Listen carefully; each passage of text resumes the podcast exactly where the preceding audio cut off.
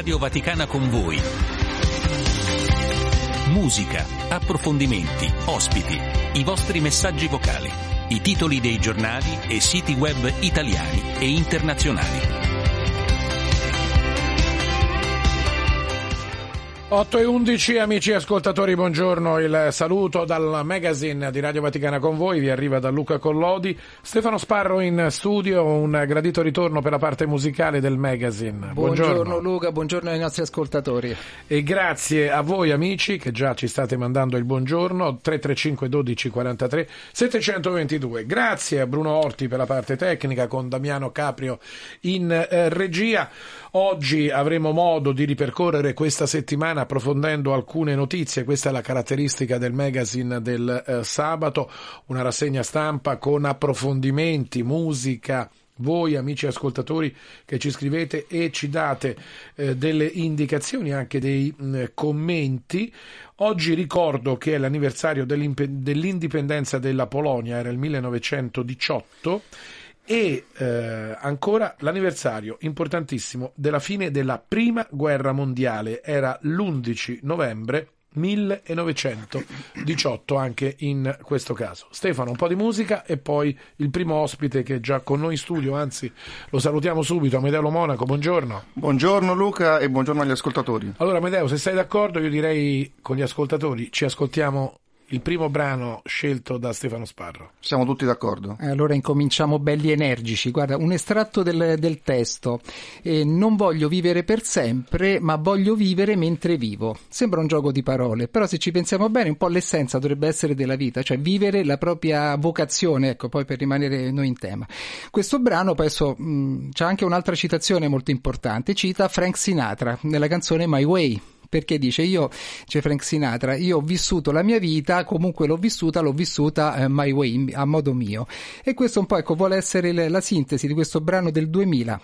Stiamo parlando del gruppo dei Bon Jovi, note molto molto grintose e dedicate a tutti quanti noi per iniziare bene questo weekend.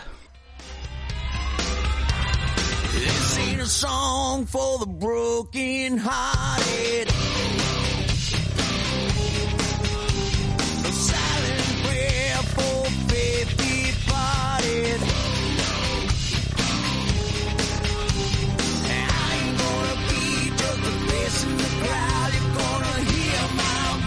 when I shout it out loud.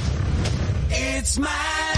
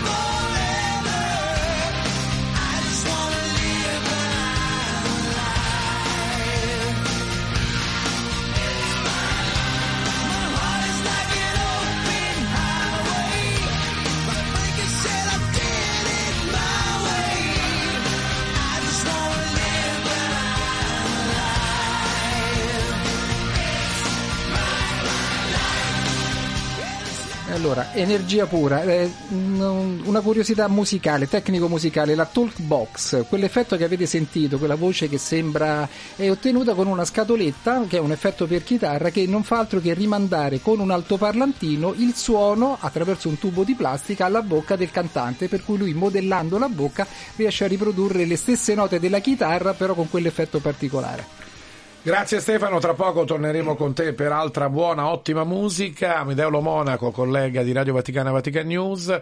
Papale Papale è la rubrica che ora andiamo a presentare. Guardiamo alla prossima settimana, programma che va in onda al mattino intorno alle 6.41, anzi alle 6.41, alle 6.41. e anche la sera, lo ricordiamo. 19.50. 19.50. I eh, temi della prossima settimana le sapremo tra poco, però c'è una parola che tu andrai ad approfondire, confini, che fa eh, naturalmente ed è in sintonia con quanto abbiamo detto oggi perché oggi ricorre la fine della prima guerra mondiale e i confini eh, quando finisce una guerra vengono in qualche modo ristabiliti.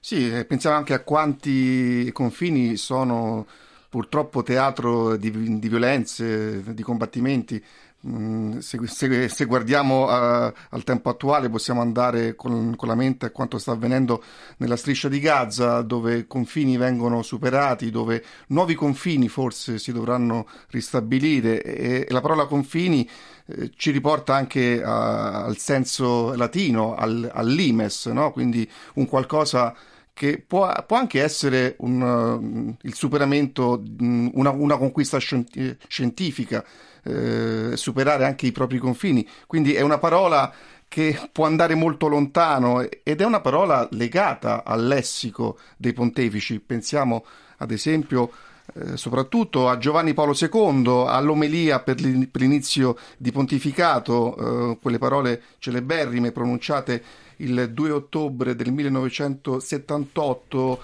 eh, Giovanni Paolo II eh, diceva non abbiate paura, aprite, anzi spalancate le porte a Cristo e poi esortava ad aprire i confini degli stati, ma io direi di ascoltarci un estratto uh, del prossimo episodio di Papale Papale che potete ascoltare oltre che su Radio Vaticana come prima hai ricordato Luca alle 6.41 ogni giorno alle 19.50 la sera anche sulle principali piattaforme audio tra cui Spotify. Ecco, io direi di ascoltare un estratto del prossimo episodio, appunto la parola è confini, lunedì 13 novembre, ma ecco, ascoltiamo i vari pontefici cosa hanno detto sui confini, su questa parola.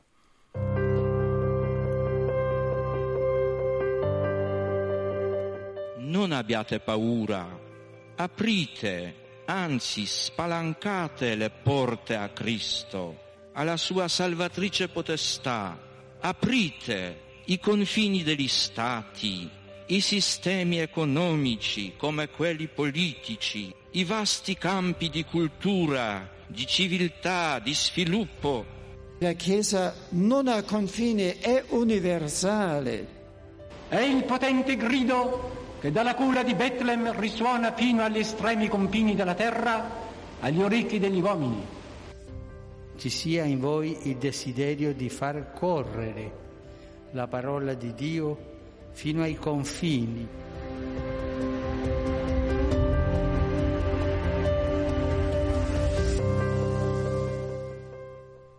Con questa esortazione evangelica andate fino ai confini del mondo, questo era un estratto del prossimo episodio altre parole al centro di, del podcast Papale Papale della prossima settimana. Eh, Giardino, per esempio Benedetto XVI eh, in un Angelus eh, che sarà presente nell'episodio ricordava che la bellezza della, della, natura ci ricorda che siamo stati posti da Dio a coltivare e custodire questo giardino che è la terra. Poi un'altra parola eh, della prossima settimana è coraggio. Ricordo per esempio quanto detto da Papa Francesco nella Santa Messa nella solennità di nostro Signore Gesù Cristo, Re dell'Universo, il 21 novembre del 2021. Eh, il Papa diceva che eh, bisogna andare controcorrente, avere il coraggio, il coraggio appunto di andare controcorrente. Un'altra parola. Ehm, del podcast Papale Papale è intelligenza, Giovanni XXIII l'11 settembre del 1962 eh, riferendosi anche al Concilio Ecumenico Vaticano II, eh, diceva che per la prima volta nella storia i padri del Concilio apparterranno in realtà tutti i popoli e nazioni e ciascuno recherà eh, il contributo di intelligenza e di esperienza. Queste ecco, sono alcune suggestioni eh, legate alle prossime parole del podcast Papale Papale. Che si può ascoltare naturalmente anche su Vatican News. Grazie al nostro Amedeo Monaco, appuntamento con eh, il prossimo eh, sabato. Amedeo, ci avviciniamo al Natale, quindi avremo qualche parola anche poi che ci accompagnerà a questo momento così bello dell'anno. Allora, ti anticipo che ci sarà un ciclo di parole appunto dedicate al Santo Natale, tra queste pastori, maggi, grotta, stella, vedremo, luce e poi altre, altre che, che, che scopriremo. Musica, Stefano Sparro. Allora Luca, so che tu sei un fan o quantomeno apprezzi molto Tommaso Paradiso e allora sono andato a pescare proprio dall'ultimo album uscito il scorso ottobre, il, il titolo dell'album, aspetta che te lo ritrovo, no, Space Cowboy era quello precedente, un album che parlava di, mm, insomma, un po' pandemico. Questo invece è un post pandemico perché adesso la musica un po' si divide in, queste, diciamo, un po' in questo spartiacque. Il titolo dell'album è Sensazione stupenda, un album album definito insomma senza sorprese, però diciamo che rivela appieno quella che è la personalità del, del nostro eroe. E allora ci vogliamo andare ad ascoltare, aspetta che ritrovo il titolo, eccolo qui, Blu Ghiaccio Travolgente, insomma una canzone dedicata alla musica come aiuto nelle situazioni difficili.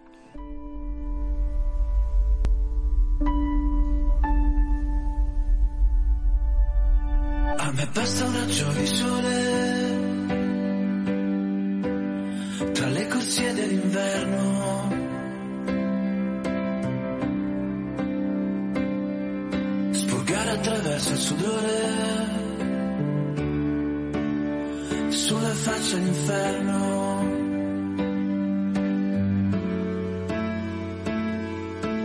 Metto gli stessi vestiti dal 1983. Tempo che le mode passano. Questo disco l'ho scritto per te.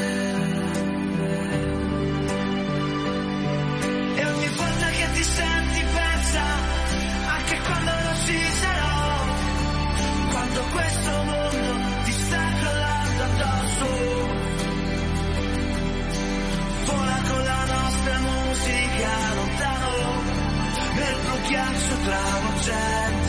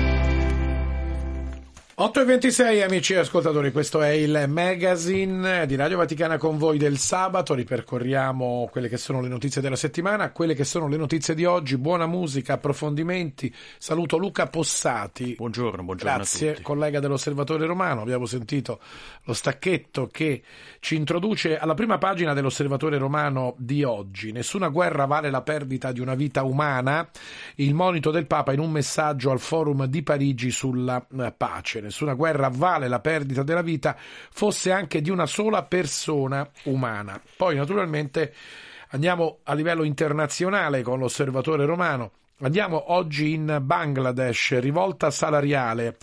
Nel paese asiatico monta la protesta dei lavoratori del comparto tessile mentre si avvicinano le elezioni di gennaio appunto in Bangladesh. Naturalmente l'osservatore romano noi definiamo uh, l'edizione di oggi. Sì Ricordiamo che esce il pomeriggio, quindi è l'edizione che è uscita venerdì, cioè ieri pomeriggio, ma è eh, per noi insomma la testata che presenta insieme alle altre la mattina le notizie. Tra l'altro oggi vedremo quello che presenterà due, due rubriche cronache romane e quindi dal globale andiamo al locale sì. e allora a proposito di locale io ti leggerei qualche titolo della cronaca di Roma perché ci ascolta da Roma eh, e, e, subito ritorniamo nel globale, perché poi Roma eh, è un locale globale, e eh, si parla della guerra in Medio Oriente perché in piazza studenti e palestinesi. Noi e il Medio Oriente, l'apertura della cronaca di Roma del Corriere della Sera, svastiche al ghetto, al vaglio decine di telecamere, altre manifestazioni ci saranno mercoledì e venerdì della prossima settimana eh, degli studenti che manifestano per la Palestina. Così il eh, Corriere della Sera, la Repubblica ci inve- invece ci parla, eh, vedi come poi la cronaca locale di Roma ci riporta a tanti temi, in questo caso al giubileo. Parking, stazioni e restauri, ecco il giubileo mancato e già qui si torna a parlare dei ritardi del, dei lavori per il giubileo e che molte opere che erano state previste non si faranno ad esempio la stazione ferroviaria del Pigneto che doveva sì. essere uno snodo importante per collegare metro e ferrovie dello Stato sulla linea Roma eh, Civitavecchia Grosseto. Sì. E tra l'altro eh, ci sono vari altri ritardi eh, per, eh, per il, il Giubileo, la Repubblica inizia a parlare di questo tema. Altro tema, il Natale che si avvicina, lo affronta la cronaca di Roma del Messaggero perché eh, il messaggero ci dice che a Natale eh, troppi operatori ecologici saranno in ferie e l'AMA chiede rinforzi ai privati, altrimenti non ci sarà eh, la possibilità di pulire la città dai rifiuti sotto Natale. Beh, questo, questo già negli anni scorsi c'era, c'era, stata questa polemica. E altro tema, la disabilità. Vedi come la cronaca locale poi ci riporta sì. al globale, al, al, al, al giubileo, ma anche al mondo della disabilità ascensore della metropolitana rotto sull'Ostiense in sedia a rotelle. Per andare a farmi visitare ad Ostia rischio ogni giorno la vita, parla questo disabile Andrea Fiorini, una situazione che si verifica da ormai due anni a questa parte a causa del mancato funzionamento dell'ascensore della stazione Lido Ostia Centro, dove le persone con mobilità eh, motorie con problemi di mobilità motoria restano sequestrate dentro la stazione senza poter prendere il treno e questi sono altri temi, altri problemi che forse l'informazione dovrebbe affrontare eh, meglio. Certo, certamente. Cronache romane dell'Osservatore Romano oggi ci parla invece di altri temi. Sì, beh, noi in realtà ci ricolleghiamo anche a, questa, a questi problemi di natura locale eh, che hanno però un'incidenza enorme Roma perché parliamo di emergenza abitativa. È uno dei temi che oggi affrontiamo e come sappiamo l'emergenza abitativa colpisce oramai tutte le fasce della popolazione, quindi dalla, dagli studenti alla classe media, quindi è veramente un problema grosso a Roma, è quello di conciliare appunto una una buona urbanizzazione, un buon livello di vita, eh, mancanza di servizi, eccetera. Quindi è un problema molto serio sul quale vogliamo porre la nostra attenzione. Poi ci occupiamo anche d'arte perché eh, ci sarà un articolo sulla mostra ehm, in corso, la mostra su Rubens eh, in, cost- in corso a Piazza Venezia e poi parliamo anche della Curia Iulia ai Fori Romani quindi anche archeologia, cerchiamo di unire un po' tematiche culturali e tematiche sociali. E per unire, l'osservatore romano lo fa spesso, tematiche locali a tematiche globali, oggi l'osservatore romano presenta un primo piano sull'India, una nazione attanagliata dall'inquinamento e dallo smog. Sì, in effetti negli ultimi tempi ci sono state nuovamente notizie, nuovi allarmi sul livello di smog a New Delhi e molte altre città dell'India questo è un po' una, il segno di una contraddizione che caratterizza questo paese, che è il più popolato al mondo perché hanno superato, hanno superato la Cina, che presenta molte zone eh, dove c'è un grande progresso tecnologico, anche un progresso sociale, ma anche altre zone in cui l'arretratezza è enorme.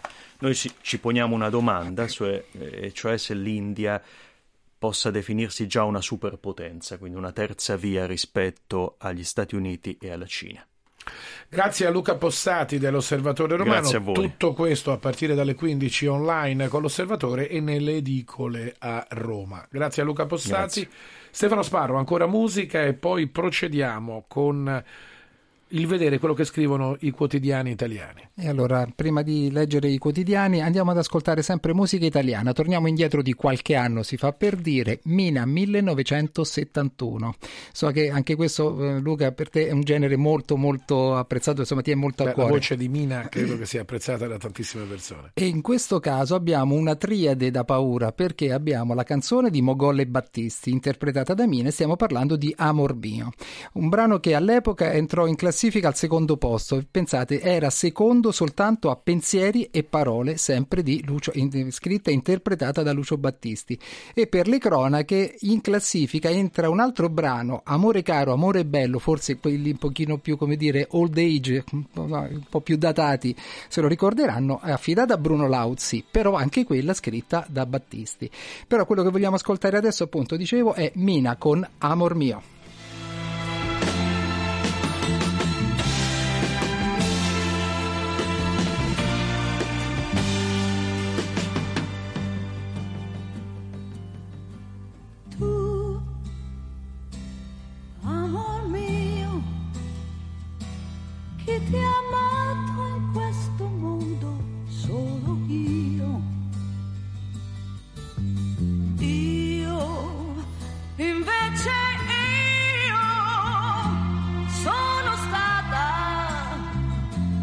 troppo amata, ma noi due,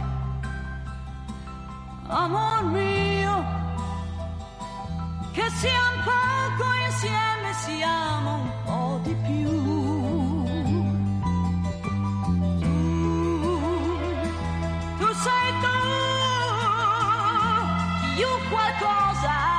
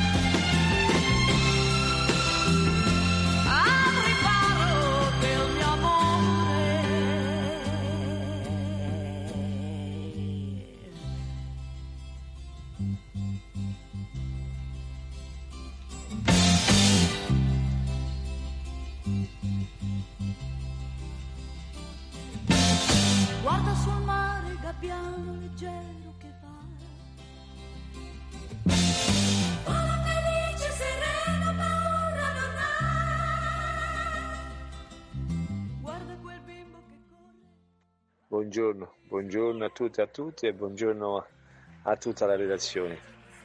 Eh, partendo dal presupposto di un, di un momento personale, eh, diciamo così, di, di malattia e di forte disagio, diciamo fisico, però il ragionamento è che quando stai eh, nel dolore e nella sofferenza, magari guardi o senti o ascolti il vicino che è più sofferente di te ma è più forte di te. E allora io ho imparato anche da questa mia esperienza personale eh, che non è finita ma sta migliorando che quando stai male, quando stai nel dolore, guarda, stai nella sofferenza, guarda eh, il tuo vicino che è più sofferente di te e prega per lui. E questo io faccio. Buona giornata a tutti, un abbraccio forte a tutti.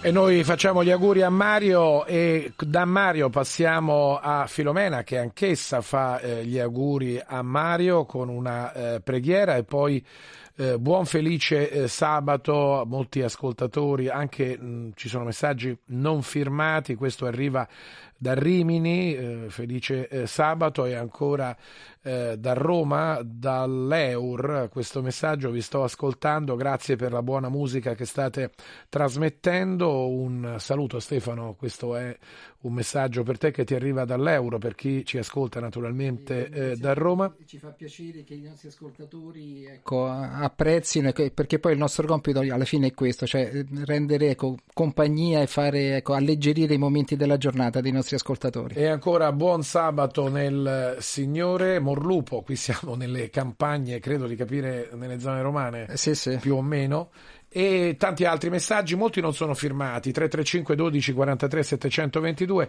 Io credo che sia bello anche mettere un nome in un messaggio perché ci possiamo salutare anche attraverso le onde della radio. A questo punto stacco perché andiamo a vedere quello che scrivono i quotidiani oggi in Italia.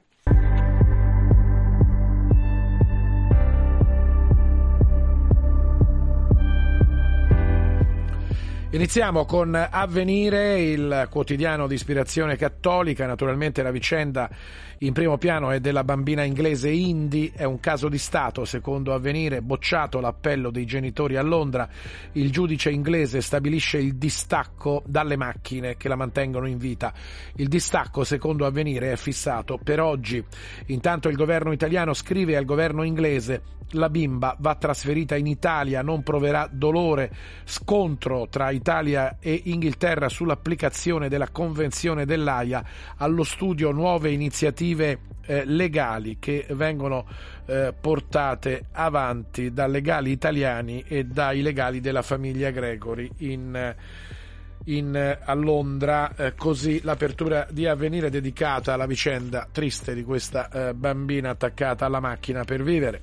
Corriere della Sera ci riporta a livello internazionale Gaza, assedio agli ospedali, Israele, là sotto c'è il capo di Hamas, gli Stati Uniti frenano, troppi civili palestinesi morti, Macron dalla Francia, basta bombe su donne e bambini, trattativa per gli ostaggi, la piazza preme su Netanyahu e c'è un editoriale che vi segnaliamo sul Corriere della Sera di oggi a firma di Antonio Polito, l'inesistenza politica dell'Europa.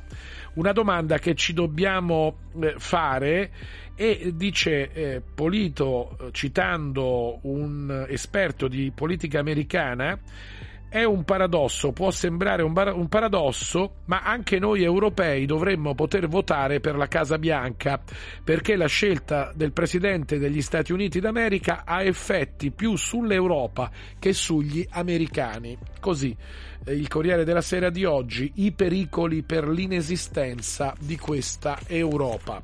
Andiamo dal Corriere a Repubblica la politica e l'apertura di Repubblica, c'è un'intervista alla segretaria del Partito Democratico, la Schlein, il tempo dell'alternativa. Oggi il Partito Democratico è in piazza a Roma, la leader, il governo ha fallito, la manovra è iniqua e l'Unione Europea intanto dà più tempo all'Italia per correggere i conti pubblici. Il fatto quotidiano torna sulla vicenda del Medio Oriente, ospedali assediati, Stati Uniti troppi morti. Il foglio, anche qua è il Medio Oriente in primo piano. La pace si avvicina cancellando Hamas e non Israele. Scambiare per vendetta l'autodifesa di Israele e eh, dei martirizzati rasenta l'assurdo, così il foglio. Il giornale di Milano, ancora eh, la vicenda che riguarda la piccola Indy, no al trasferimento in Italia, a Indy restano solo 48 ore di vita, nuovo appello del governo italiano e sul Medio Oriente il giornale ci dice che è in corso una trattativa segreta per liberare 100 ostaggi. Il tempo di Roma, anche qua l'apertura è per la bambina inglese che lotta per la vita. L'Italia non abbandona Indy. Meloni scrive a Londra e chiede di applicare ancora la convenzione eh, dell'AIA. Il messaggero eh, è l'apertura politica, il referendum per eh, il eh, premierato. La Meloni manda un videomessaggio agli italiani, la domanda è volete decidere voi o far decidere i eh, partiti? E poi il tema di Gaza, assalto israeliano all'ospedale, il capo di Hamas è nei sotterranei dell'ospedale di Gaza. E c'è una notizia con la quale chiudiamo questa rassegna stampa, la prendiamo dal messaggero di Roma che ci ricorda per chi ama lo sport che domani è in programma a Roma il derby tra Lazio e Roma, Immobile non giocherà, questo a beneficio di chi si occupa di calcio e di sport, ma qui c'è un tema forse più serio che riguarda i reati dei minori. Ora gli stranieri superano gli italiani, più risse e violenze dei minori stranieri rispetto ai minori italiani. Hanno tra i 16 e i 17 anni, all'età più critica, sono aggressivi e malati di social, sempre più giovani, sempre più stranieri, violenti e spietati. In Italia i reati commessi da minorenni sono aumentati del 15%. Questo ci dice il messaggero, un tema che potremmo poi da questi microfoni anche approfondire. Ma è il momento eh, di andare ad ascoltare proprio sul disagio giovanile un'intervista con Monsignor Perego nei giorni scorsi è stato presentato il rapporto Italiani nel mondo della Fondazione Migrantes che fotografa una nuova generazione di giovani poveri. Praticamente emigrano, emigra il disagio e la fragilità giovanile. Andiamo ad ascoltare Monsignor Perego, che è il presidente di Migrantes. L'emigrazione italiana continua a crescere, siamo ormai a 6 milioni di cittadini italiani all'estero. Eh, si parte soprattutto dalla Lombardia e dal Veneto, tante volte è secondo, la seconda emigrazione, la prima è stata dal sud verso il nord, quindi una migrazione interna e poi dal nord verso l'Europa. Verso l'Europa perché effettivamente gli emigranti italiani considerano l'Europa la casa comune, il 75% degli emigranti italiani va in Europa e sono soprattutto giovani, giovani dai 18 ai 35 anni, quasi il 60% di coloro che, eh, che partono dall'Italia giovani tante volte fragili, i cosiddetti NIT, cioè giovani che non hanno né lavoro né scuola, giovani indecisi, giovani che non hanno trovato se non un lavoro precario, giovani che hanno terminato gli studi universitari e non hanno una borsa di ricerca e non hanno le possibilità di mettere a frutto i propri studi. E quindi il profilo sta diventando sempre più un profilo giovanile. Monsignor Perego, che tendenza sociale emerge da questo rapporto Italiani nel mondo 2023? Che c'è un pezzo dell'Italia sempre più numeroso che, che si mette in cammino e va all'estero. Eh, sono un milione in più gli emigranti italiani rispetto agli immigrati in Italia. Eh, un altro aspetto interessante è che la crescita dell'emigrazione all'estero è l'unica che avviene del nostro paese. Il nostro paese in Italia, come sappiamo dal punto di vista demografico, sta calando sempre di più, i nati sono sempre meno, all'estero invece i nati sono stati 91.000 eh, nuovi nati cittadini italiani. Se si pensa che i nati immigrati in Italia sono stati 57.000, quasi il doppio sono i nuovi cittadini italiani che nascono all'estero e questo è un dato significativo perché eh, sono quasi il, il 20% di, delle nascite che avvengono in Italia. Monsignor Perego, c'è una mobilità femminile? La mobilità femminile sta crescendo negli ultimi anni, sta crescendo per le ragioni che conosciamo, la disoccupazione femminile in Italia è in crescita e soprattutto la problematica è legata alla maternità le donne vanno in altri paesi, soprattutto in Francia, in Germania, in Svizzera, perché sono anche maggiormente tutelate sia per la maternità sia per quanto riguarda il contratto di lavoro e quindi c'è una crescita negli ultimi anni, una femminilizzazione dell'immigrazione italiana. Le migrazioni riguardano solo i giovani o anche gli adulti e gli anziani? Riguardano anche gli adulti, soprattutto coloro che perdono il lavoro e eh, faticano a rientrare nel mondo del lavoro in Italia, parlo quindi di cinquantenni, e riguarda anche gli anziani che mettono a frutto la loro pensione in un paese dove c'è una capacità maggiore eh, de- della pensione eh, del reddito in ordine a una vita degna. Eh, il Portogallo, ad esempio, negli ultimi anni sta diventando una delle mete scelte dagli anziani dove eh, andare a vivere. Monsignor Perego, ci sono dei ritorni in Italia dall'estero? Ci sono dei ritorni in Italia anche grazie a quelle leggi che erano state anche fatte precedentemente e che ora alcune regioni, soprattutto come ad esempio l'Emilia Romagna, sta facendo per favorire il rientro soprattutto di chi ha un'alta professionalità. Eh, questi rientri però eh, sono ancora pochi rispetto chiaramente alle partenze e quindi occorre certamente favorire invece questa andata e ritorno, un'andata per una, eh, mettere a frutto anche una professionalità, un titolo di studio e un ritorno per ridare al nostro Paese eh, alcune competenze di cui certamente abbiamo bisogno sia sul piano culturale che sul piano sanitario che sul piano educativo.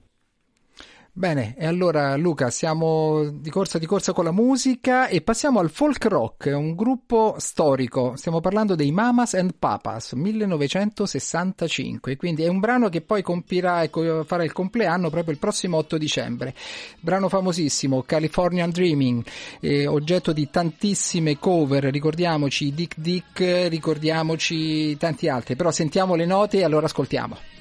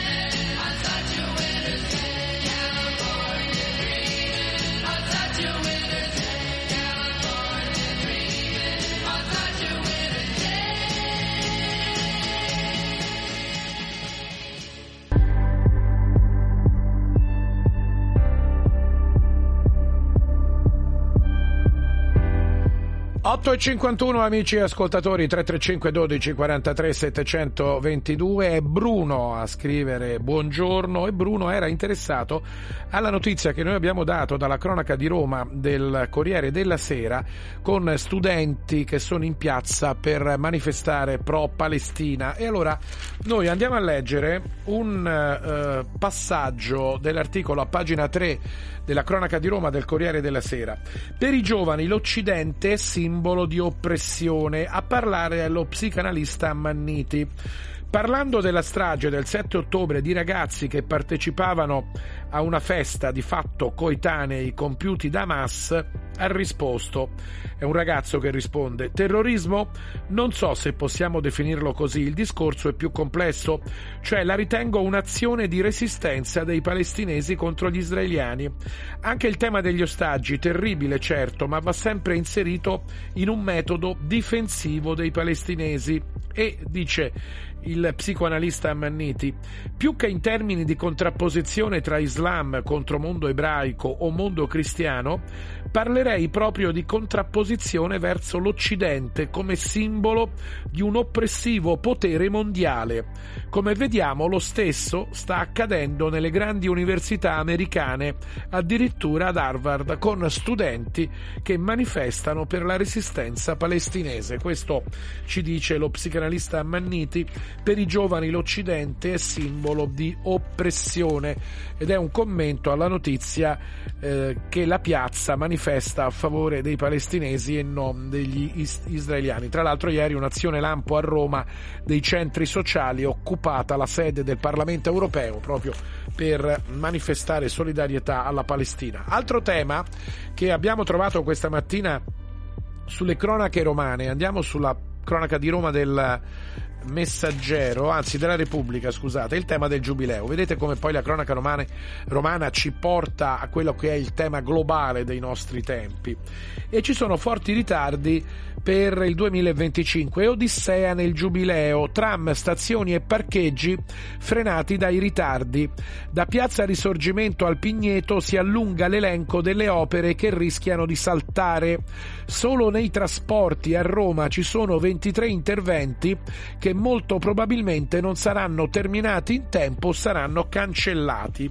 E il, la cronaca di Roma del Messaggero ci parla della funivia che dovrebbe collegare Eur Magliana e Villa Bonelli. Ebbene, la cabinovia che eh, ogni ora dovrebbe trasportare 3.000 persone per un chilometro sul Tevere, collegando la stazione Eurmagliana con Villa Bonelli, è stata finanziata con 30 milioni, ma i lavori rischiano di subire ritardi per la presenza di una pompa di benzina proprio dove sarebbe dovuto sorgere il parcheggio di scambio da 210 posti.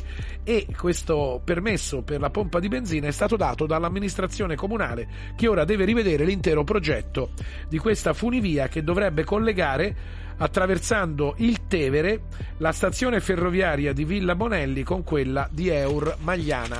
È tutto, Stefano, queste sono le notizie che riguardano la cronaca romana, che hanno poi un'ampiezza anche più globale, ma la burocrazia, come Eh, vedi, diciamo che sta non so- minacciando il giubileo. Eh, infatti, diciamo che sono notizie dire, non molto confortanti, eh, bisogna dire. Speriamo ecco, che, come al solito, ecco, alla fine tutti questi nodi vengano Beh, sciolti. una, una e si possa- funivia a Roma che supera il Tevere, che collega due stazioni ferroviarie. Beh, no, è- come idea è ottima anche perché infatti il problema dell'inquinamento, del traffico, dell'intasamento, io personalmente come posso mi muovo col treno e sulla strada ferrata, quindi decisamente sarei favorevole, però ecco, beh, staremo a vedere, insomma, facciamo il tifo per questi progetti, insomma. Allora Luca, sì, siamo al termine della prima parte, lo facciamo abbiamo detto sempre con la musica, questa volta con Ed Sheeran. Parliamo del suo album Subtract e mh, curiosità, gli ultimi album, i titoli degli ultimi album di, di Ed Sheeran sono stati tutti ispirati ai simboli delle quattro operazioni aritmetiche, quindi il più, il, il per, il diviso, in questo caso il meno, Subtract. Il brano che stiamo per ascoltare si intitola Spark, scintille si riferisce soprattutto a quelle, è un po' una metafora, le scintille del fine fuoco, sperando che quelle scintille possano riattivare il fuoco. Noi ci ascoltiamo il brano, poi ci sarà il- l'edizione flash del giornale radio curata da Alessandro Guarasci e poi torneremo per Radio Vaticana con voi Magazine. Now it's clear as a blue sky. Like a band-aid over deeper cuts we tried. Couldn't stop the fate descending on the night. We'll build a fire and torch our own light and hope the spark survive. Use words as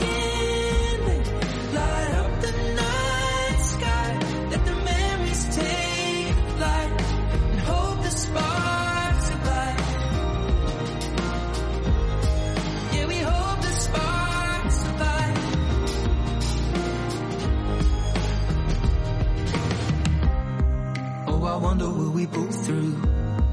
All we ever do is argue. With not a lot, but we make do. How I wish you wouldn't say that. There are things you can't take back. When you leave, I always face facts. Like a hand that's trying to hold the water back. Couldn't stop the ocean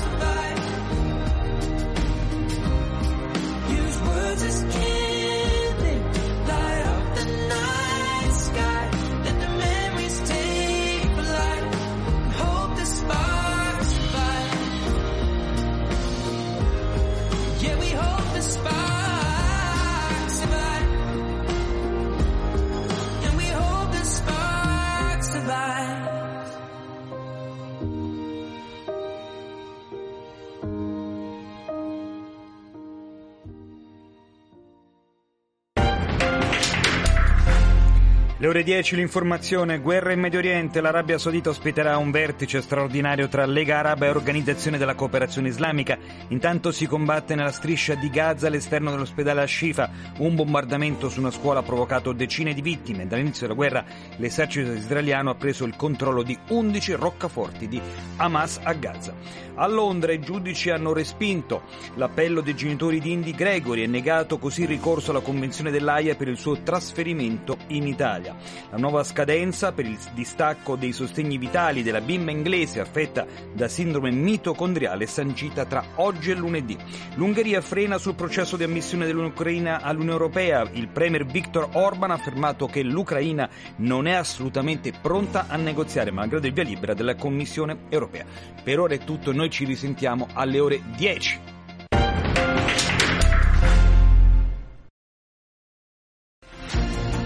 Notizie sul Papa e la Santa Sede, le chiese locali e il mondo. Multimedialità in 40 lingue, social, web radio, podcast. Questa è Radio Vaticana, Vatican News.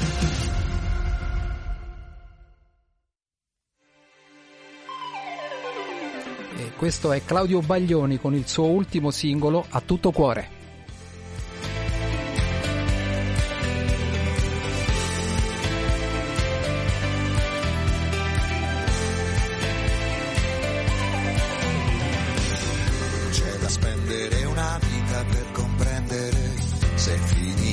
di succedere o confonderti nell'accendere ogni alba per sorprenderti e illudere ogni volta su una porta da richiudere e nasconderti per difenderti e non cedere né arrenderti a credere d'aver saputo mai rispondere nel chiederti se hai vissuto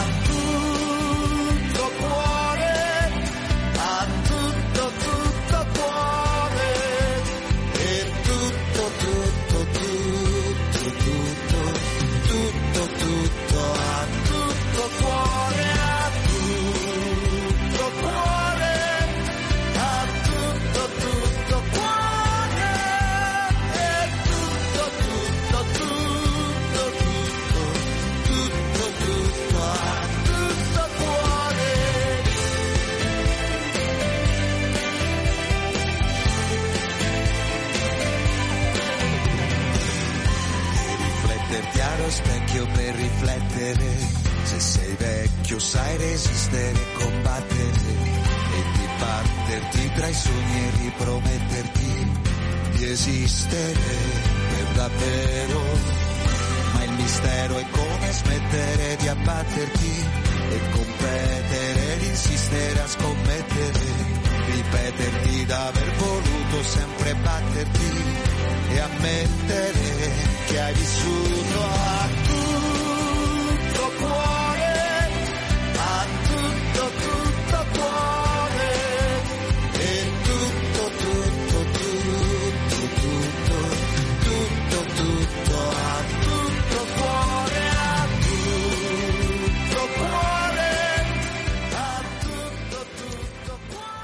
Caro buongiorno a tutti, un felice, un felice sabato e con, con tanti auguri di buon omastico a Martina e Martina.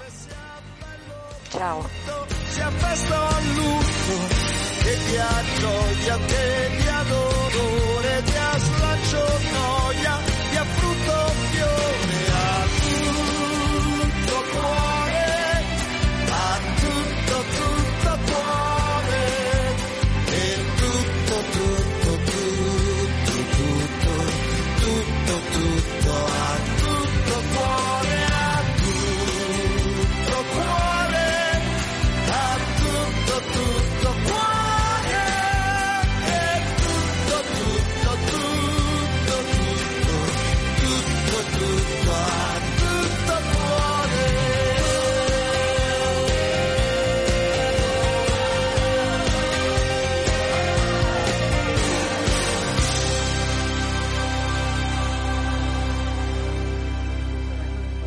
Questo era il suo ultimo inedito, pubblicato pochi mesi fa durante le- la sua tournée, era tutto cuore. Di Claudio Baglioni non si è sentito perché il microfono non ti era Ah, ok, allora, ciac, seconda, vai, riprendiamo. Dicevamo, allora, Claudio Baglioni, l'ultimo inedito presentato durante il suo ultimo tour che si è concluso qualche... Pochi, poche settimane fa, a settembre, però riprenderà. Dal sito de- del punto ufficiale di Claudio Baglioni possiamo dire che questo spettacolo, è veramente qualcosa di molto, molto, molto bello, a parte la bravura ormai del cantautore che è diventato un'icona della musica italiana, ricordiamo ben 101 artisti sul palco, tra cui 21 polistrumentisti, 80 coristi tra ballerini, performer e 28 giovani artisti dell'Accademia Internazionale del, Music- eh, del Musical. Ricordiamo, la tournée era iniziata il 21 settembre da Roma, 6 giornate, poi il- si è conclusa il 21 ottobre all'Arena della Vittoria di Bari, ma ripartirà il 18 gennaio 2024 dall'Arena di Pesaro, quindi inizierà lì e terminerà il 14 febbraio al Palasele di Eboli. A te Luca. Grazie Stefano, tra l'altro c'è un saluto che ti arriva eh, da un'ascoltatrice, Micaela, buongiorno e buona estate di San Martino. Oggi è la festa di San A Martino. Quindi dove ogni mosto diventa vino. Bentornato Stefano, un Grazie, abbraccio da Michaela, eh, un Michaela. saluto a te. Andiamo a vedere quello eh, che scrive oggi Vatican News e poi ci eh, colleghiamo con Franco Vaccari eh, che è il presidente di Rondine, Cittadella della Pace. Vaccari dovrebbe essere già in collegamento. Buongiorno intanto. Buongiorno a voi, buongiorno. Grazie. Allora, 30 secondi per vedere quello che oggi eh, ha in pagina il nostro portale Vatican News. Il Papa, nessuna guerra vale la perdita di un essere umano. In un messaggio a firma del cardinale Parolin scrive il Papa ai partecipanti al forum della pace, della pace di Parigi in corso fino a stasera, chiedendo nuovamente la cessazione delle guerre. E ancora Eh, l'educazione dei giovani, dice Papa Francesco, porti nel mondo fraternità, pace e giustizia. È un messaggio del Papa a chiusura del quarto simposio globale Universitate che si è svolto a Manila e c'è invece una notizia che eh, vorrei Vaccari commentare subito con lei perché a parlare alla come se, cioè i vescovi degli stati membri degli, dell'Unione Europea che dicono il mondo rischia la catastrofe, l'Europa porti stabilità e pace. I vescovi degli Stati membri dell'Unione Europea, proprio la come se, esprimono la loro preoccupazione per l'instabilità mondiale e le ripercussioni nelle società europee. Vaccari. Eh, mi pare che sia un messaggio quanto mai attuale condivisibile. La parola catastrofe è una parola terribile da evocare, ma purtroppo è nei fatti e negli occhi, nel cuore di tutti noi in queste ore.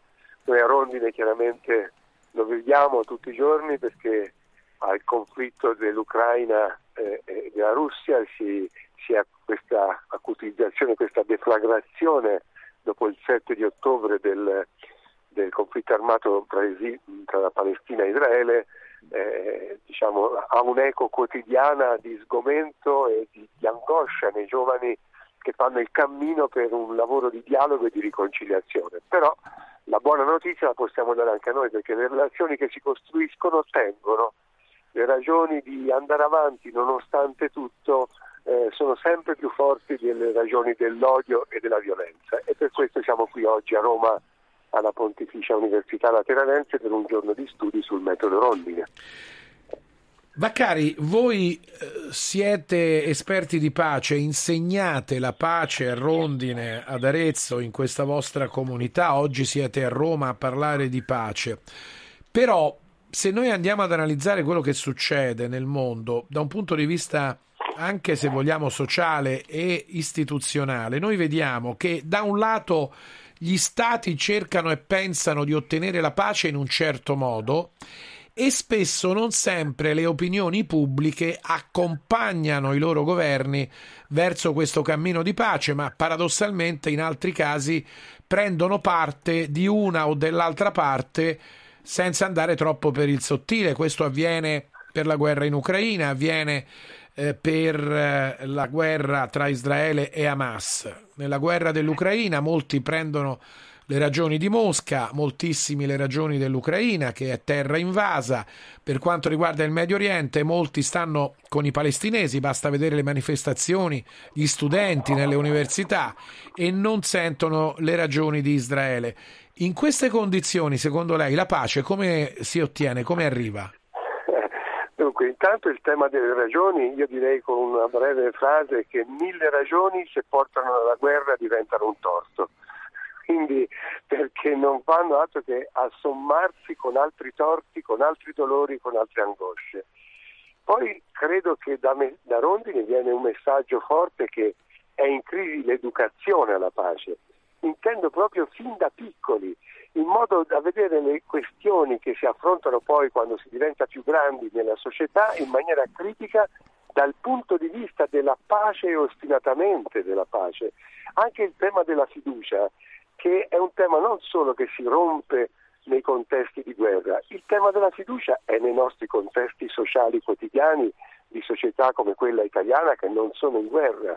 La fiducia è in crisi, ma la fiducia è anche il valore del nonostante, è la forza del nonostante.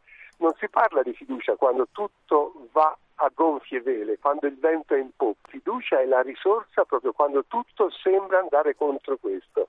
Tra l'altro la fiducia è la stessa radice di fede e quindi la spes contra spem di Giorgio Lapira è il credere quando tutto sembra rabbuiato. Sì, Vaccari, ma tutto questo poi concretamente come si applica? Si applica attraverso un lavoro con, proprio di pedagogia in cui si comincia a far spazio al dolore dell'altro, perché non si sommano i dolori, perché nel contrasto i dolori si sommano e scoppiano le guerre tra persone, tra gruppi e tra società e tra stati. Invece se noi accogliamo e comprendiamo il dolore dell'altro, eh, succede una cosa incredibile che il proprio dolore si trasforma in maniera creativa. Noi dobbiamo, noi da Rondini arriva un messaggio che la radice dell'odio è dentro il cuore dell'uomo, poi fuori viene alimentata la questione, ma è dentro l'uomo che nasce l'odio oppure nasce una prospettiva di pace. L'indignazione e la rabbia può prendere la strada della vendetta oppure può prendere la, la- la strada dell'impegno civile per cambiare le cose.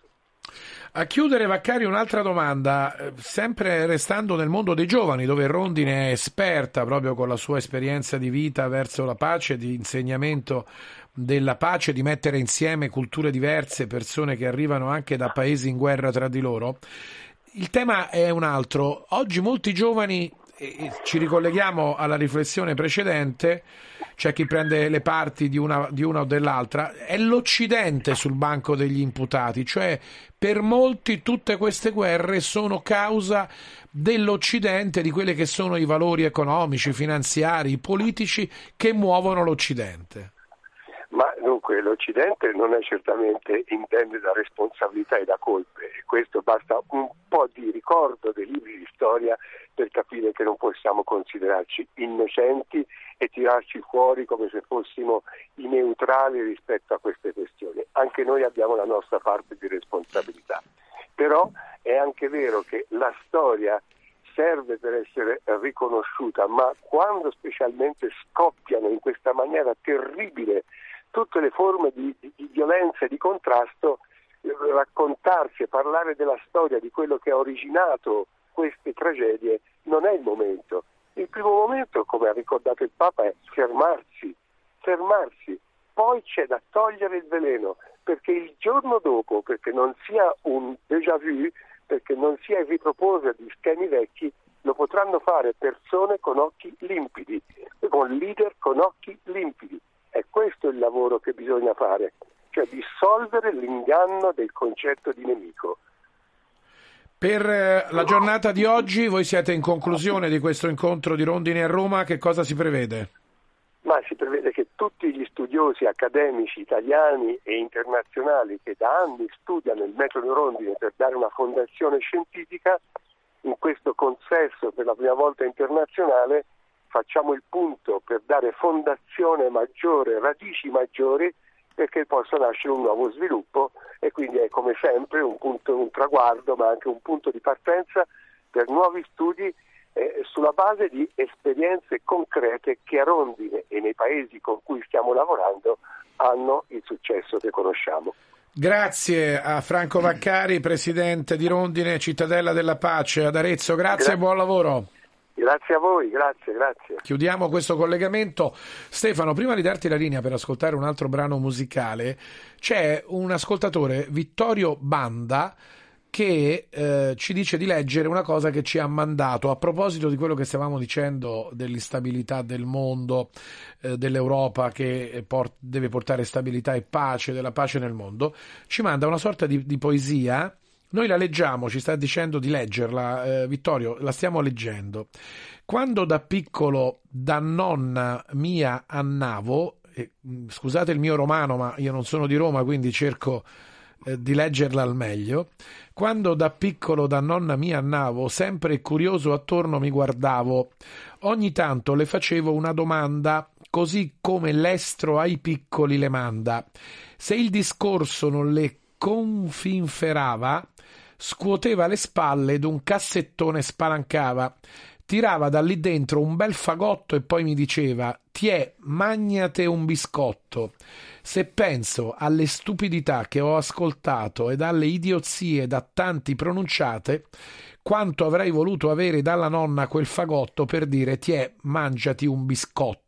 Vittorio ci manda, Vittorio Banda ci manda questa poesia, grazie, grazie Vittorio, l'abbiamo letta come tu ci hai suggerito ed è forse l'edit- l'editoriale migliore di oggi Sì, del magazine un po' di Radio mi dava Vaticana. l'immagine della sorella proprio la classica come nonna romana cioè ti è figlio nipotino magnate sto biscotto così come per dire lascia perdere tutte le stupidaggini e pensa alle cose serie poi se vogliamo quelle anzi più che serie importanti cioè quell'essenza del È l'editoriale di oggi di Vittorio per il magazine io penso di che Radio veramente- Vaticana Italia applicato a tante a questioni tante questioni internazionali. infatti se ci fermassimo un attimo ecco, con di a quella pensare- saggezza popolare che Esatto, oggi po- forse manca. Esatto, infatti qui i proverbi, no? Cioè, i proverbi, la saggezza dei popoli, che adesso se ci ci pensiamo bene, non, non si trattano più i proverbi, non si citano, non si raccontano. E in effetti stiamo perdendo secondo me tantissimo anche e soprattutto per, verso i giovani, cioè non stiamo tramandando quella che è la saggezza. Grazie Vittorio, c'è anche un messaggio, un ulteriore messaggio, Stefano l'ingegnere, è rivolto a te Ecco, Stefano, Ali, a Totana. è un gran piacere di sentirti live, bentornato, un abbraccio Stefano l'altro. Sì, eh, Stefano Latto sì, l'abbiamo conosciuto anche al Pincio perché quando facevamo le trasmissioni insieme al maestro Corato, che era lui poi insomma le- l'ideatore, il papà del Soundneck, eravamo Stefano Stefano, lui mandava i messaggi, si firmava Stefano l'altro. Allora Stefano l'altro, grazie, un bel ritrovato anche a te, sono molto contento ecco, di- che siamo qui ad ascoltare insieme della, della buona musica, almeno insomma cerchiamo di selezionarla al meglio che possiamo. E adesso avrei tirato fuori dal, dal cestino degli snack musicali una Tina Turner, però una Tina Turner che forse abbiamo ascoltato molto poco. Il brano si intitola Look Me in the Heart del 1990, un brano poco ascoltato, alcuni lo definiscono un po' tra virgolette minore, abituati magari alla Tina Turner di Proud Mary o di tanti altri suoi grandissimi successi, però è una grandissima interprete, una grandissima cantante e ne sentiamo la mancanza e ci fa piacere riascoltarla proprio in questo Look Me in the Heart.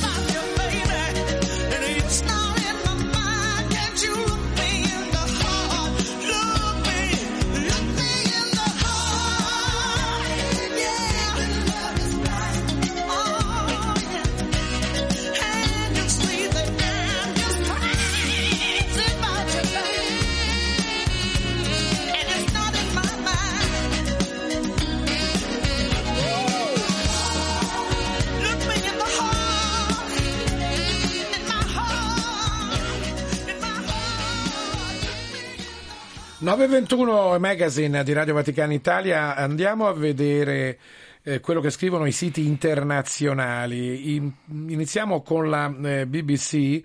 C'è eh, tutto il tema del Medio Oriente anche che eh, arriva eh, sui siti internazionali. Partiamo dalla BBC. Macron chiede a Israele di smettere di uccidere le donne e i bambini a eh, Gaza. Eh, ha detto, lo ha detto alla BBC il presidente francese Emmanuel Macron. Pur riconoscendo il diritto di Israele a proteggersi, lo esortiamo a fermare questi bombardamenti a Gaza, ha detto e ha sottolineato che la Francia condanna chiaramente le azioni terroristiche di Hamas. Così questa intervista di Macron alla eh, BBC. La Croix, il giornale eh, cattolico francese, noi eh, siamo sul sito della eh, Croix, guarda alla Spagna, quello che sta succedendo in Spagna per la formazione del nuovo governo. Pedro Sánchez pronto a governare sotto il controllo dei separatisti. L'accordo tra il Partito Socialista Operaio Spagnolo e il Partito Indipendentista presentato il 9 novembre scorso dovrebbe garantire l'insediamento del socialista Sanchez al governo spagnolo, garantire stabilità del governo e promuovere una legge di amnistia che cancelli i crimini commessi da centinaia di catalani separatisti.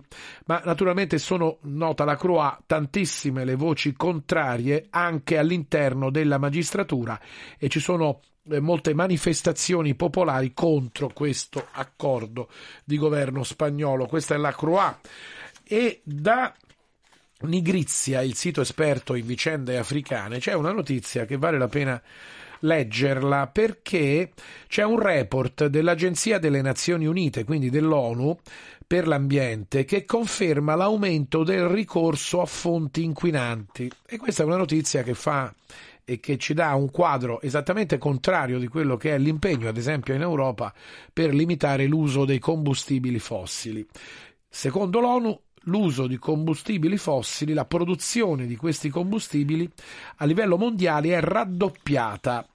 La produzione sta continuando ad aumentare in barba agli impegni presi da 151 governi di tutto il pianeta per una riduzione fondamentale per contenere il surriscaldamento globale. Questa è una notizia rilanciata da Nigrizia che prende spunto da questo report dell'Agenzia dell'ONU per l'ambiente. E andiamo a vedere invece quello che succede in Asia. C'è un rapporto pubblicato da un gruppo di difesa dei diritti umani in Myanmar che ha messo in evidenza come i militari si siano macchiati di crimini negli ultimi anni, ma anche le milizie pro-democrazia hanno torturato e ucciso persone accusate di essere spie o informatori della giunta golpista. Questo ci dice Asia News e avverrebbe in eh, Myanmar.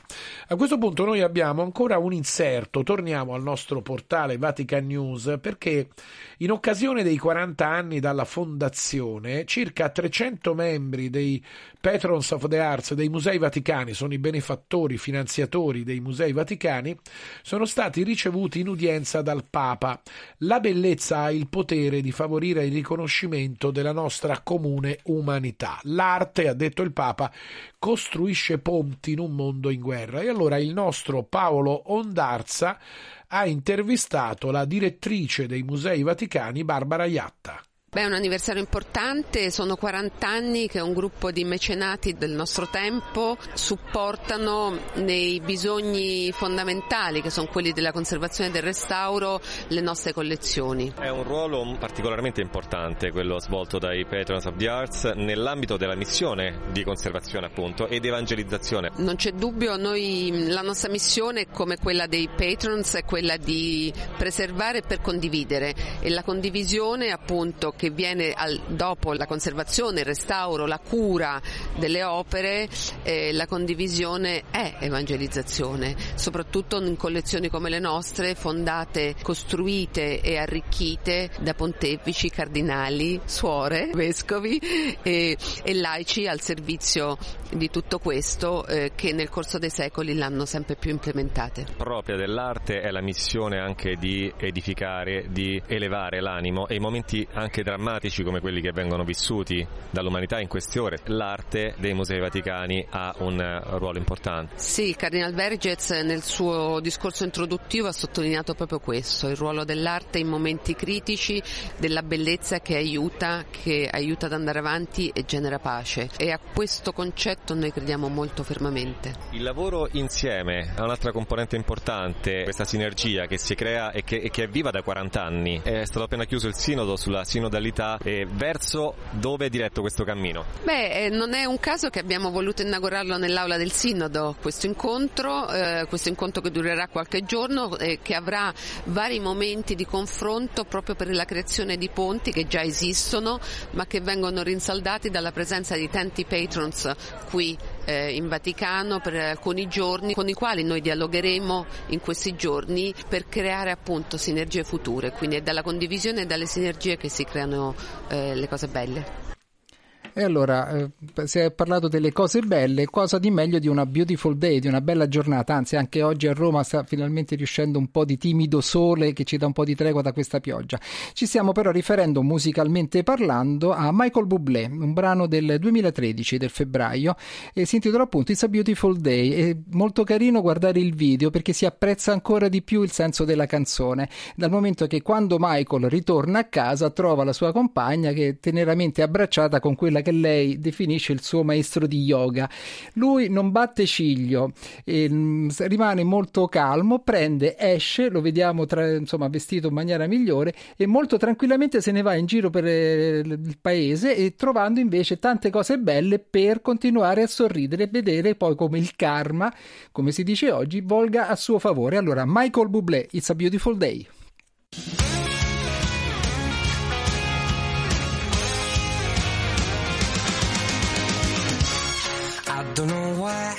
You think that you could help me when you couldn't get by by yourself. And I don't know who would ever wanna tell the seam of someone's dream.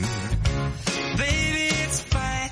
You said that we should just be friends while I came up with that line. And I'm sure that it's for the best. If you ever change your mind, don't hold your breath. Look, you may not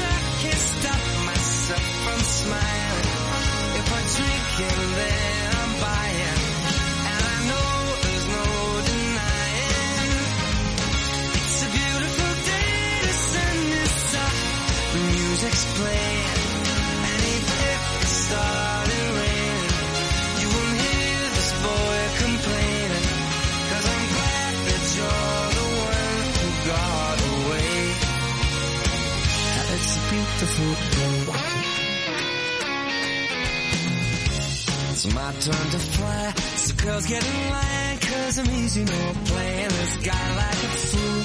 Cause now I'm alright. You might have had me caged before, but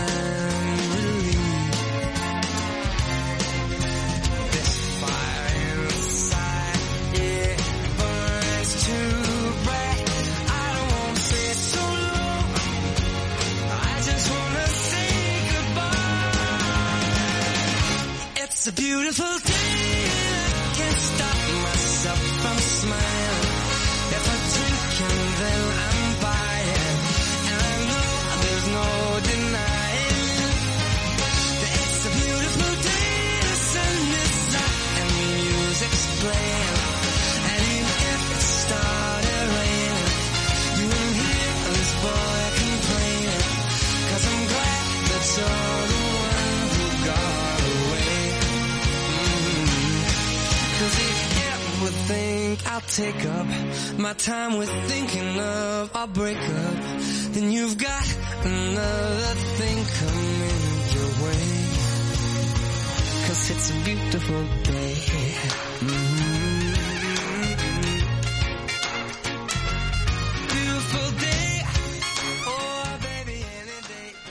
bene Luca, quindi ecco, per- non permettiamo agli, diciamo, agli incidenti di percorso di rovinarci la giornata e come dice il testo della canzone, io, mia- io non smetto di sorridere, quindi ecco, con l'augurio di, di questo sorriso per il weekend a tutti i nostri ascoltatori. Weekend che per chi è appassionato di calcio a Roma È vede dura, un è dura. derby tra la Lazio e la Roma e allora i giornali naturalmente ne parlano tantissimo.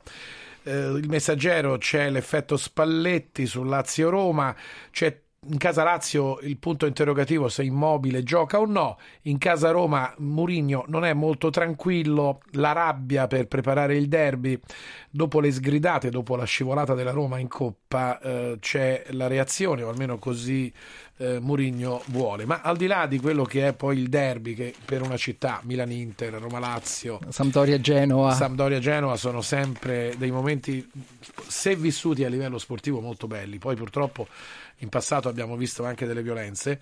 E a proposito di violenze, nei giorni scorsi il Centro Sportivo Italiano ne abbiamo parlato anche nel nostro programma sportivo del lunedì, non solo sport, ha fatto una ricerca in collaborazione con l'Università di Torino sulla violenza verbale e non solo verbale nello sport attraverso i social, cioè praticamente eh, si esprime eh, violenti giudizi, parolacce, offese, eh, offese di ogni tipo agli atleti ai giocatori, non solo nel calcio, ma in tutti gli sport, cioè i tifosi guardano in modo critico, talvolta violento verbalmente e attaccano anche la vita personale eh, delle famiglie degli, dei, dei giocatori, dei- dei- degli atleti, eccetera. E allora eh, il CSI ha pensato bene di andare un po' ad analizzare questo odio nello sport attraverso i social, attraverso l'Università di Torino. Noi ne abbiamo parlato con Vittorio Bosio, che è il presidente nazionale del Centro Sportivo Italiano. Prego dalla regia di far partire questo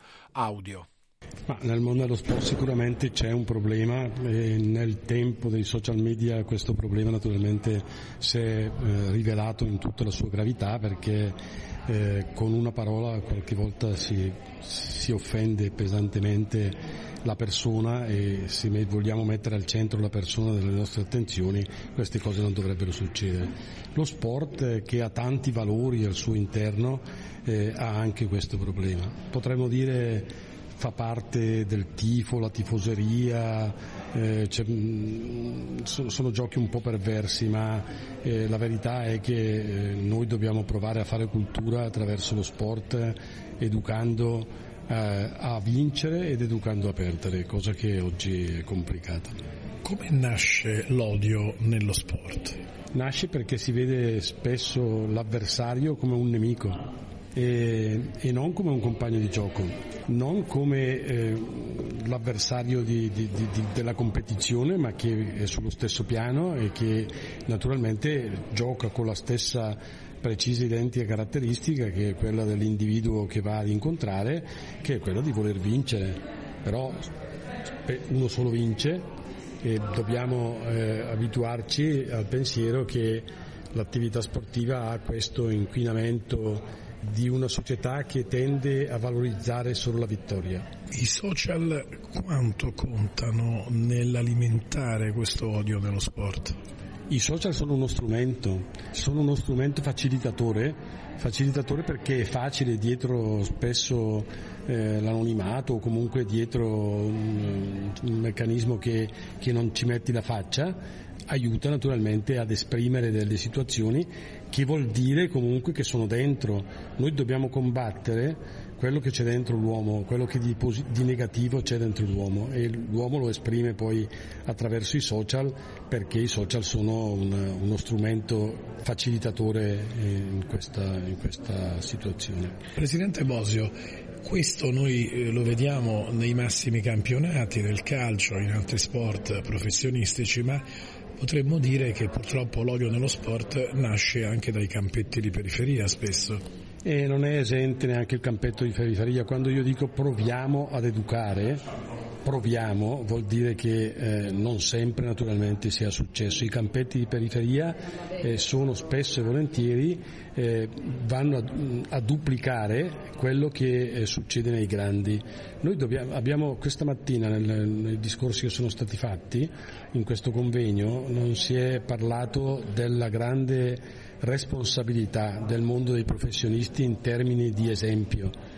E purtroppo gli esempi vengono dall'alto e spesso e volentieri anche nei campetti di periferia si va a mutuare quello che succede in alto, pensando che sia tutto eh, valido quello che succede in alto. Non è assolutamente così, purtroppo anche nei campetti e non, esem- non ne siamo esenti come CSI, pur essendo un ente che da 80 anni fa di tutto e di più per mettere al centro delle proprie attenzioni l'uomo e il rispetto dell'uomo, credo che sia questo fondamentale purtroppo eh, qualche volta proprio attraverso quegli strumenti che abbiamo appena nominato eh, anche nei campetti periferia succedono cose che non dovrebbero succedere. In questo caso come si muove il centro sportivo italiano?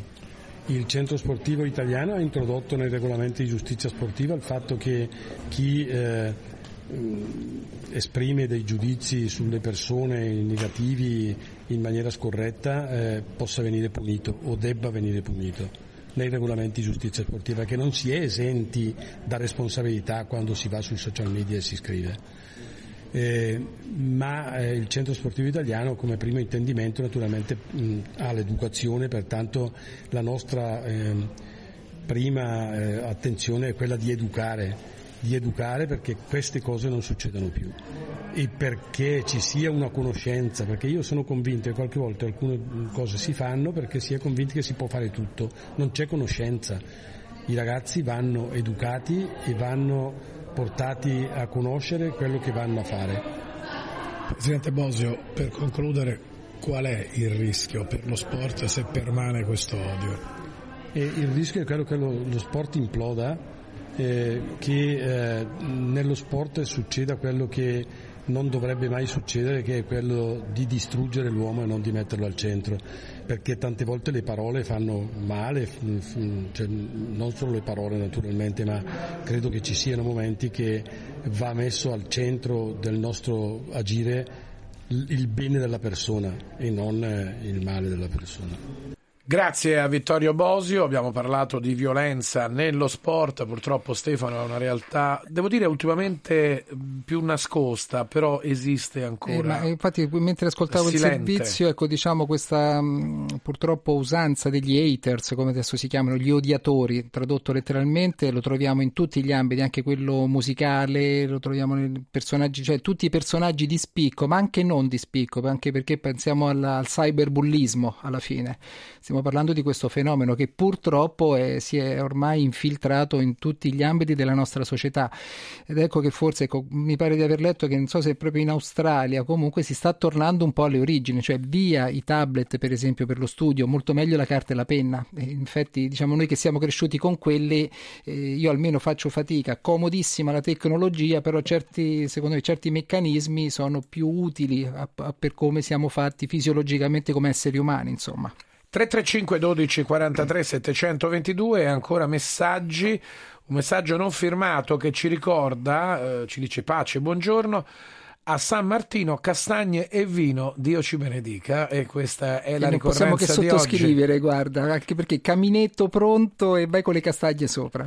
Mentre Filomena torna, la salutiamo, la ringraziamo, sul brano che hai scelto di Baglioni, grazie per Baglioni, stupendo, lui è il mio amore musicale da sempre e non solo quello di Filomena perché Eh, guarda, ce, ce ne sono molti, molti, molti, anche e soprattutto molti giovani, il che ecco, fa capire come la musica e certi artisti sanno attraversare il tempo. ti voglio fare una, una domanda Ecco, lì, vediamo se la so, dai. a livello sportivo spesso nella storia del calcio eh, c'era la diatriba, la staffetta Mazzola Rivera e tanti altri no? nelle grandi, nella nazionale italiana in questo caso poi in altre anche società Eh, nel campo della musica mi ha sempre un po' colpito questa, non so come definirla, rivalità, non è rivalità, Dualismo, dualismo, tra Baglioni e Battisti. Sì, beh, diciamo sono due generi. Epoche diverse. Epoche diverse, stili diversi e poi francamente diciamo, si può fare così a livello di gioco, però sia nello sport che nella musica o in tanti altri ambiti penso che ogni artista, ogni campione abbia le sue peculiarità, per cui metterli a confronto è sempre molto difficile. Pensiamo ai giorni nostri Vasco Rossi e Ligabue, per esempio, pensiamo ai Duran Duran con gli Spandau Ballet, cioè andiamo a vedere nel tempo ci sono sempre state tante diciamo confronti tra diciamo interpreti artisti simili ma non uguali. Quindi ecco perché poi ecco, se magari si ha più la propensione per uno. Personalmente non, diciamo, non tendo mai a idolatrare un artista. Cioè dico sempre di ogni artista ci sono dei brani stupendi che vanno presi e tanti altri che insomma diciamo sono normali. Per cui dire che uno è più bravo dell'altro francamente non me la sento ecco. poi ecco come diciamo sempre alla fine la musica è gusto è quello che ti fa diciamo risuonare quel qualcosa nel cuore che ti dà quelle emozioni. Ed è poi questo se vogliamo il compito principale de- della musica e dei musicisti in genere. Ancora messaggi, è Pina che ci dà eh, un eh, felice sabato, Stefano, però è il momento di ascoltare musica. E guarda, poi anche qui rimaniamo un pochino nel passato, lo facciamo con Mike Ol- eh, Oldfield, un polistrumentista inglese, diciamo anche qui come diremo a Roma, roba forte. Storico, storico brano, non so quale brano hai scelto, Eh, ma diciamo, lui eh, esordì nel- come discograficamente parlando nel 1973 con l'album Tubular Bells e riscosse un successo inaspettato proprio anche dallo stesso Mike Oldfield. Però quello che noi conosciamo senz'altro e che fa sempre piacere riascoltare è tratto dall'album Crisis. Stiamo parlando di Moonlight Shadow interpretata dalla voce della vocalist eh, scozzese Maggie Reilly.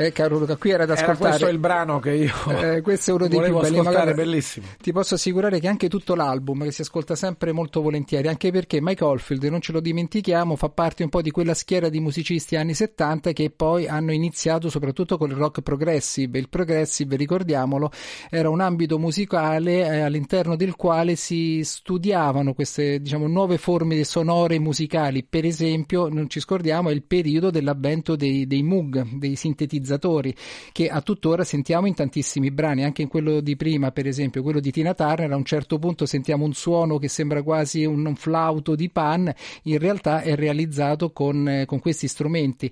E diciamo che un po' all'inizio si può dire che i sintetizzatori non erano visti di buon grado, perché giustamente i puristi della musica eh, non, non apprezzavano que- questo. Poi piano piano invece si è scoperto che è un altro modo di fare musica, altrettanto bello e per niente facile, ti posso assicurare. Allora, noi avevamo a questo punto un collegamento con Palermo dove è in corso un eh, convegno molto importante sull'azzardo, l'azzardo anticamera dell'usura e eh, dovevamo collegarci mh, con eh, il presidente della consulta nazionale antiusura Luciano Gualzetti. Allora, siccome abbiamo ancora qualche problema di collegamento, noi mandiamo il santo del giorno, magari un brano musicale e poi vediamo se lo riusciamo a eh, riprendere anche per pochi minuti per poterci parlare.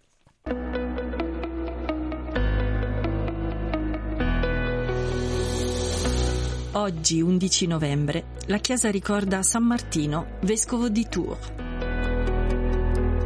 L'Apostolo delle Gallie è uno dei suoi titoli. Martino di Tours è tra i santi più noti della Chiesa universale.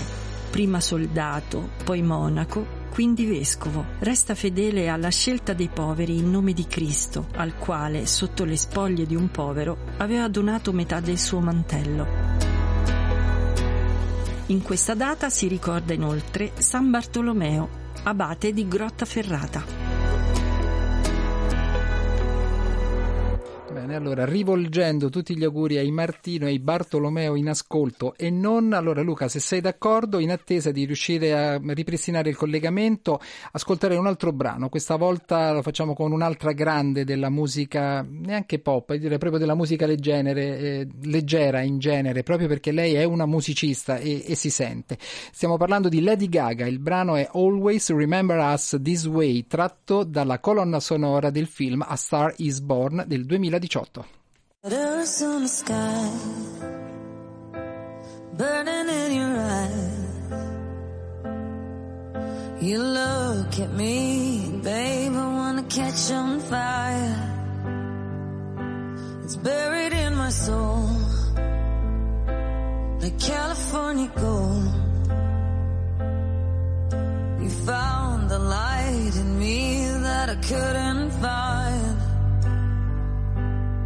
So when I'm all choked up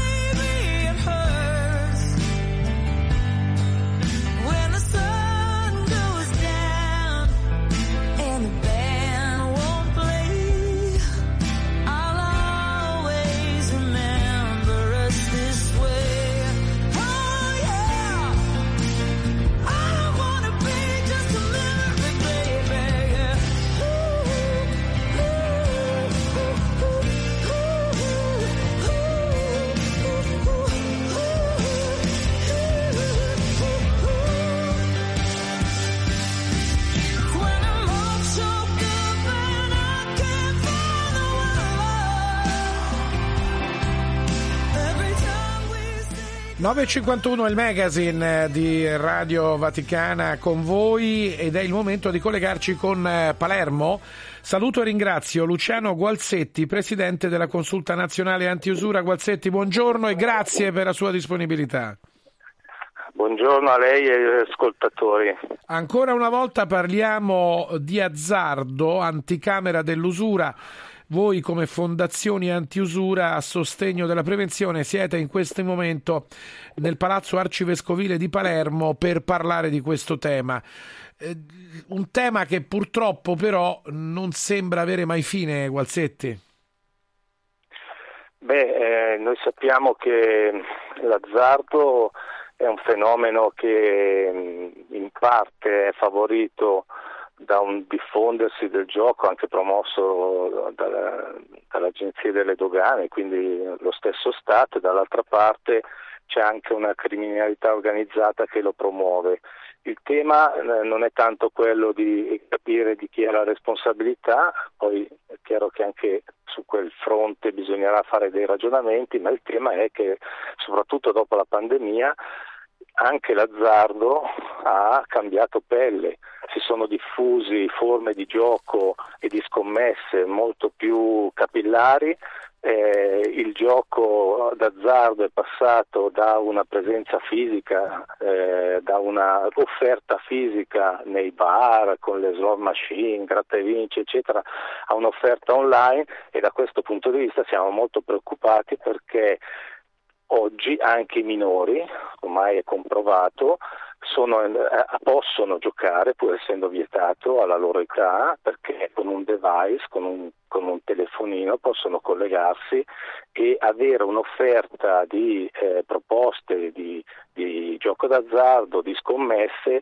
eh, molto, molto diffuso e molto preponderante, quindi fanno fatica a gestire questa offerta così capillare e così nel tempo frequente e quindi abbiamo ormai la sensazione che soprattutto i giovani siano entrati in questa, in questa dimensione molto preoccupante, l'esempio comunque la, le vicende dei giocatori che eh, non solo scommettevano cifre grosse ma erano, si, si, sono dichiarati in una vera e propria dipendenza, è solo la punta di, di un iceberg di una situazione che sta colpendo non solo i giovani, sta colpendo il mondo dello sport, eh, delle scommesse. Gualzetti, proprio su questo, calcio. la interrompo proprio sullo sport e sul calcio.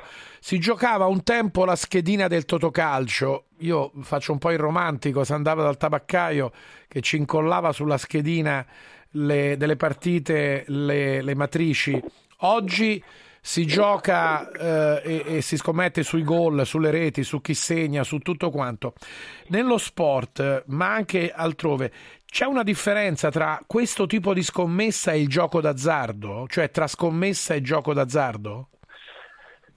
No, il tema più o meno il meccanismo è lo stesso perché uno investe dei soldi, li investe in un e, e quindi gioca tra virgolette con una frequenza che poi monopolizza l'intera vita, mentre la schedina si faceva una volta a settimana qui stiamo di fronte a delle, a delle, giocate che arrivano durante una partita, non so quante proposte di scommesse uno deve fare entro 30 secondi per capire chi fa in fuorigioco, chi, chi, chi segna, chi, se ce ne recupera, cioè ci sono una serie di che arrivano con questi strumenti in una maniera eh, farneticante e, e, talmente frequente che eh, porta la persona a giocare e a monopolizzare il suo tempo, le sue energie, a volte anche i suoi soldi, eh, quella, producendo una vera e propria dipendenza, perché poi certo. eh, c'è questa visione magica no? che uno pensa che giocando, scommettendo possa cambiare il risultato, no. in realtà non c'è nulla di merito, c'è solo for- pura fortuna,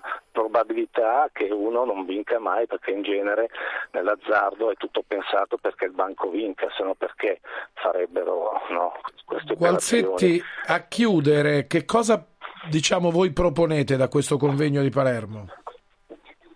No, noi proporremo int- intanto eh, segnalare che Così come eh, l'economia è cambiata a seguito di queste crisi, no? la, la, pandemia, poi la, l'aumento dei prezzi, le, la, le, l'aumento dell'inflazione, eccetera, ha cambiato pelle anche l'azzardo, perché appunto è passato dal gioco fisico a quello, a quello online e si sta diffondendo molto di più. Noi diciamo che bisogna conoscere quello che sta succedendo per poi combatterlo, tra virgolette, combatterlo vuol dire certamente anche interventi di divieto, cioè, ma soprattutto spingere sull'educazione perché quei giovani che si trovano a spendere gran parte del loro tempo davanti a queste, a queste proposte, davanti ai telefonini per scommettere, c'è un problema grosso come una casa di educazione, di priorità di valori, di capire certo. che appunto la vita non può essere buttata così.